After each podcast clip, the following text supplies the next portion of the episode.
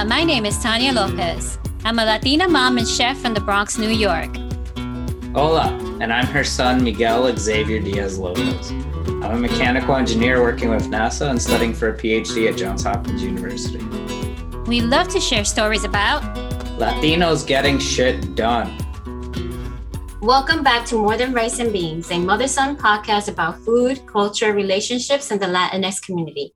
I'm Tanya, a Spanish chef and founder of Coqui the Chef, a New York City based culinary business that teaches in person and online cooking classes, ships authentic Spanish products, and teaches the importance of cultural foods, family traditions, music, and history. And I'm her son, Miguel. I'm a PhD student in aerospace engineering at Johns Hopkins University. Our lives are busy, but my mom and I always try to make time to connect over food, talk about culture and Latinx stories, swap ideas, and overall just catch up on life.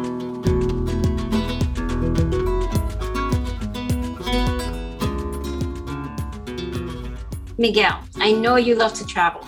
So today we have the perfect guest for you. Yeah, I'm super excited about this one. Okay. Our guest today is Marcelo Muñez, and he is joining us all the way from Chile, where he owns and operates Trip for Good, a far from average travel company that links tourism with the real people and culture of the destination. Yeah, this is pretty cool. Trip for Good is all about creating these experiences that change the lives of both travelers and the locals. We are very excited to welcome Marcelo to the show today. Thanks so much for being here.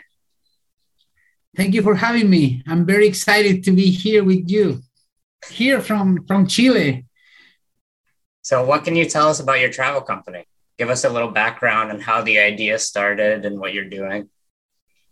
So, um, it was a long uh, journey yeah but it was travel it was always my passion and back in 2014 i think i decided to to want to start a business okay and i will already started two business before i turned 25 it was about how I say motivational products. For example, I made mugs with a motivational message, T-shirt. That was my first like um, enterprise, my first business. It was a total mess. I, it was a total failure. it was my, my first like um, my first business and my first experience in this entrepreneurial world.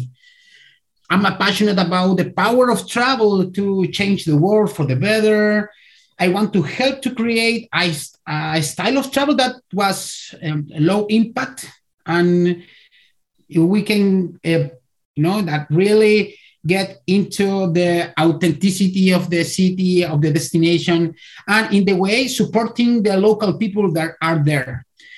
So that was that um, the, the beginning of this journey in the travel industry how has the company evolved from when it first started? Has it changed from the initial ideas? I think it's changed a lot. Eh, in fact, at the beginning, I was with this idea of, okay, I want to create a tour operator to sell tours and bring people to local communities and rural places and indigenous communities. And wow, I'm like create memorable experience. But I realized that it's not so, so simple, you know. I learned a lot about these first years, especially uh, to work with the local people, to work uh, with the communities, to understand the, the issues and necessities, and problems and dreams and goals of that community, and to collaborate with them to create an amazing experience for but for everything for everyone for the locals and for the tourists that was the beginning. And right now i'm in a in a phase um in a consulting uh, phase of the enterprise. I'm working with a lot of communities through chile uh, um, helping them to create different experience. I think uh, you you touched a lot of good points there. I think it's really uh, important that you're also like teaching the the local community as well, and you're helping out in that sense, not just giving the tourists what they want, but also helping out the local community is really important. Has I the think local has the local community been very receptive with the, the tourism coming to them with when you bring people in? Eh, it, it, it depends. Many uh, times the locals they're not happy with too more too too much tourist. Yeah. So uh, for every one hundred dollars spent in a in a country like Chile, for example, only five dollars stay in the local economy. You know, when you say that, you say, "Wow, oh, uh, peop- local people they're not benefit benefiting from the tourist industry." How do you think uh, the tourism can benefit the locals? Do you have any ideas how to work on that? the tourists have a lot of power of decision. Uh, If the tourists can have, uh, for example, be more aware about research, or when you talk with a hotel, or when you talk with a tour operator, and you say how you are giving back to the communities, or what are your sustainable practices, and how much money you spend in local uh, artisan or local guides. Uh, You said you offer the travelers a unique experience with the locals, right? Is there anything else you, what other kind of experiences you offer the travelers if they were to register with you, Trip for Good? What you can find uh, if you come to Chile through Trip for Good. Cooking classes with local masters, for example. Mhm. You know, um, you can go to see national parks with local guides or with indigenous communities to understand both sides of the narratives, not just the scientific uh, narrative, but also the, the indigenous communities' uh, um, narratives, you know. For example, you can go to see the stars, but also to support a local NGO. You can go to, um, to see whales, but also to visit indigenous communities to learn about how they live there. I believe to this day uh, that travel can be the fastest way to cultural preservation, for example, because these local fishermen, they are disappearing, but travel can be a tool for this cultural preservation, foster connection between different cultures, and, and be the greatest form of wealth, distri- wealth distribution for the world. Marcelo, so you know I've got to talk about food, right? Tenemos que hablar de comida, que eso siempre es, es lo, lo todo de todo. What do you think the relationship between experiencing a new culture and food is? The best way to, to get to know a culture is through food. Yes. It is like food is universal. it throughout all the history, bonds and shared culture have been created when meals are prepared and shared. So we need to bring more importance of community back into food. Is food is not something individual, you know. When we can bring community into food, we have this lasting connection, memories, and in travel is very important. And the connection that food can create can create between people are too valuable to overlook in tourism. For example, if you want to go to a place, you have to have a meal with a local person. You have to, you, yes, it's, it's like a, it, it's the rule. you, I like have rule. to go and have a meal with a local person. Hopefully, hopefully in their home. It's more immersive, you know? My listeners are actually bilingual, so it's okay to throw in some Spanish in there too. Ah, perfecto, perfecto. Okay, perfecto. See, what what advice would you give someone who's visiting Chile, and what local dishes should they try? I think the first thing, uh, for example, here in Coquimbo, we have a port. Yeah, we live in a port, so the mariscos and the moluscos and the um, empanadas is uh, is very important for us. You know, culture in Coquimbo.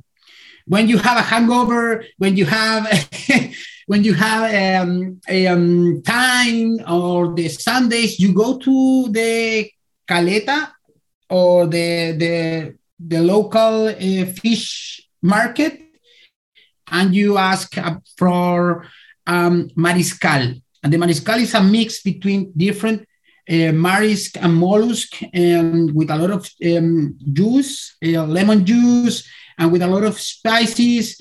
And you taste that. It's, it's amazing. It's very common for us. And Chile is, is a very long uh, country, you yeah. know, and every part of Chile has different uh, recipes. My mom actually told me that you're also inv- involved in some surf therapy. I was hoping that you could delve into that because that sounds very interesting. Ah, yeah. Was I think when I have a, a existential crisis, I create a, a project. if that were me, I would have a project every day. yeah, every, every time, every time I, I go through a dark place in my in my life, after that I create something. Surf therapy was um, it's an intervention designed to bring um, well-being and mental health to people through this the um, the healing power of the ocean, but also the sport of surf. Because I, I started to uh, surf when I was 10 years old. But when I, when I go out to the world to, to work in the travel industry, I left that uh, to the side.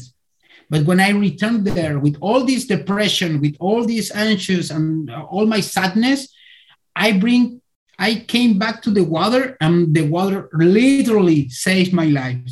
I was uh, trained uh, in the methodology and then came to Chile to start the first program in Chile of surf therapy.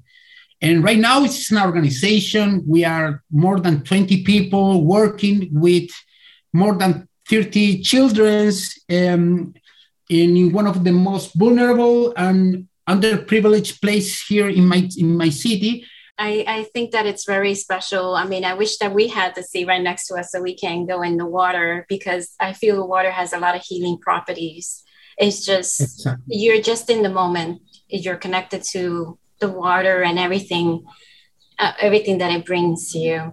You love the water too, don't you, Miguel? Don't you wish you knew surfing, right? well, we can't surf in New York. There's no, no waves. There's no waves in New York. The yeah. waves aren't big enough at all around here. Where can people find uh, you know, to book experiences with you with Trip for Good and just to see like the kind of work that you're doing and keep up with it?